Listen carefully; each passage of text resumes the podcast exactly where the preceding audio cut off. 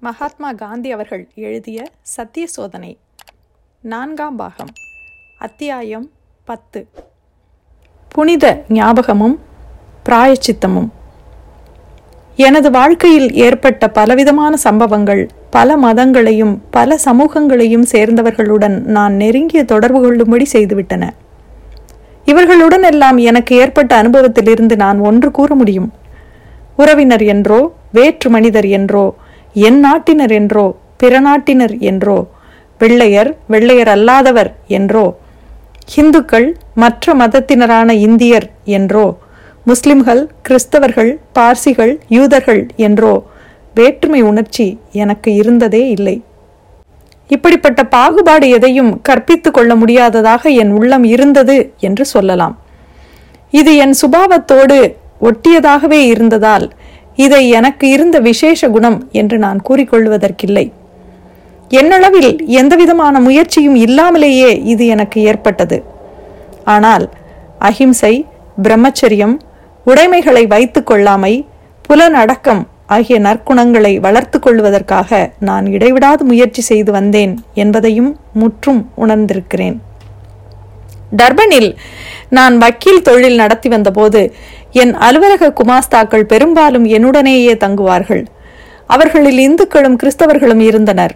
மாநில வாரியாக சொல்லுவதென்றால் அவர்கள் குஜராத்திகளும் தமிழர்களும் ஆவார்கள்.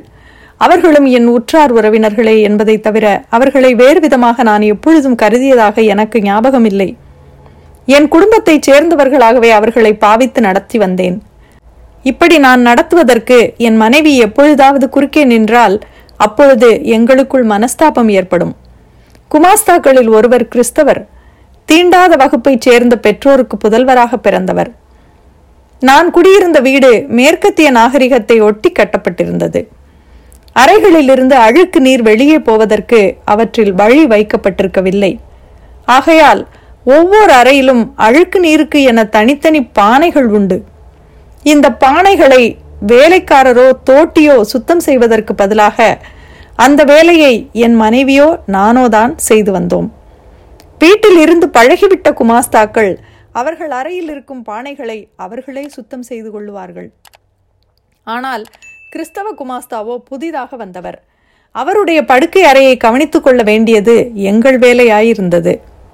மற்றவர்களுடைய பானைகளை சுத்தம் செய்வதில் என் மனைவிக்கு ஆட்சேபமில்லை.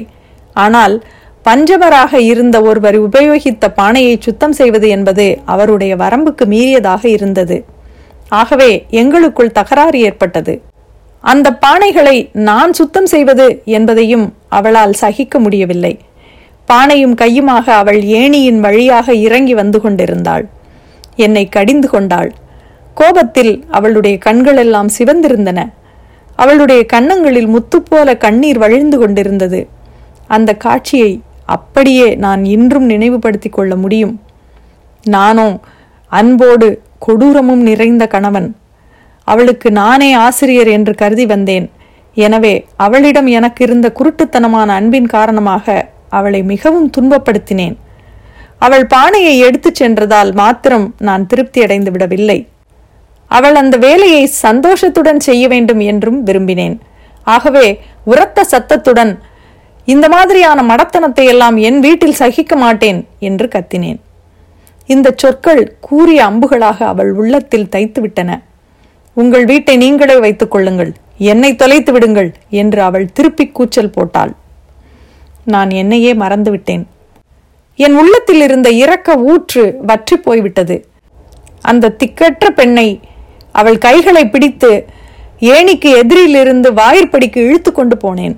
அவளை வெளியே பிடித்து தள்ளிவிடுவதற்காக கதவை திறக்கப் போனேன். அவளுடைய கண்ணங்களின் வழியே கண்ணீர் தாரை தாரையாக வழிந்தது. அழுது கொண்டே அவள் இப்படி சொன்னாள்.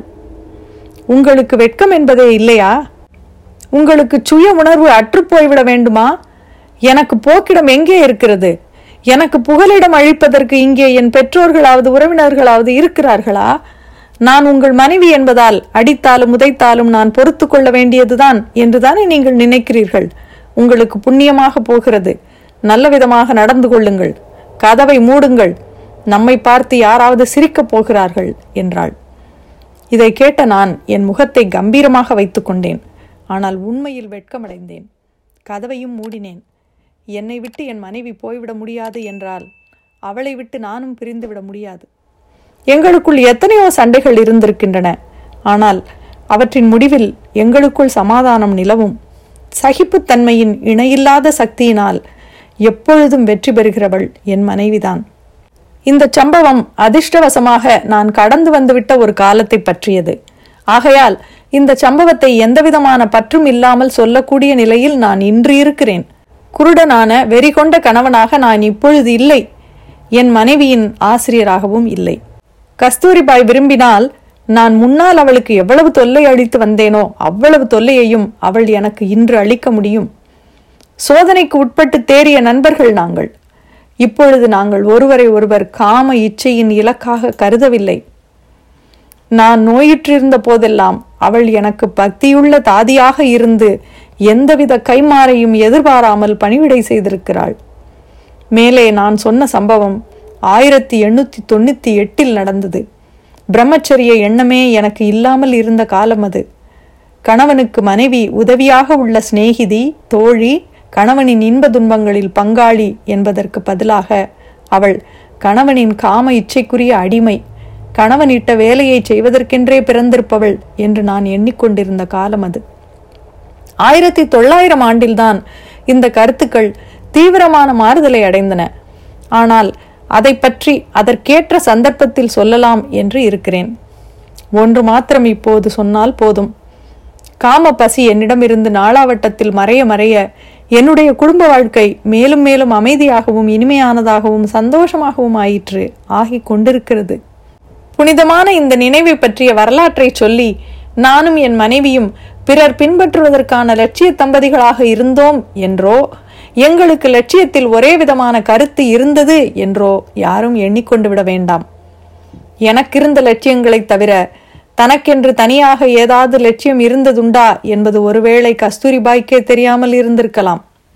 நான் செய்யும் காரியங்கள் பல இன்று கூட அவளுக்கு பிடிக்காமல் இருக்கலாம். அவைகளை குறித்து நாங்கள் விவாதிப்பதே இல்லை. அவைகளை விவாதிப்பதில் எந்தவித நன்மை இருப்பதாகவும் நான் காணவில்லை. ஏனெனில் அவளை படிக்க வைத்திருக்க வேண்டிய சமயத்தில் அவளுடைய பெற்றோரும் படிக்க வைக்கவில்லை. நானும் அதை செய்யவில்லை. ஆனால் அவளிடம் ஒரு பெரிய அருங்குணம் மிகுந்த அளவில் இருக்கிறது. ஹிந்து மனைவிகள் பெரும்பாலாரிடம் ஓரளவுக்கு இருக்கும் குணம்தான் அது. அதாவது விரும்பியோ விரும்பாமலேயோ அறிந்தோ அறியாமலேயோ என் அடிச்சுவட்டை பின்பற்றி தான் நடப்பதே தனக்கு பாக்கியம் என்று அவள் கருதி வந்திருக்கிறாள். புலனடக்க வாழ்க்கையை நடத்த நான் செய்த முயற்சிக்கு அவள் எப்பொழுதுமே குறுக்கே நின்றதே இல்லை. ஆகையால் அறிவுத்துறையில் எங்களுக்கிடையே அதிக பேதம் இருந்த போதிலும் எங்களுடைய வாழ்க்கை திருப்தியும் சந்தோஷமும் முற்போக்கும் உள்ளதாக இருந்து வந்தது என்றே நான் எப்பொழுதும் உணர்கிறேன். இத்துடன் அத்தியாயம் பத்து முடிவடைகிறது. மீண்டும் நான்காம் பாகம் அத்தியாயம் பதினொன்றில் சந்திப்போம். நன்றி.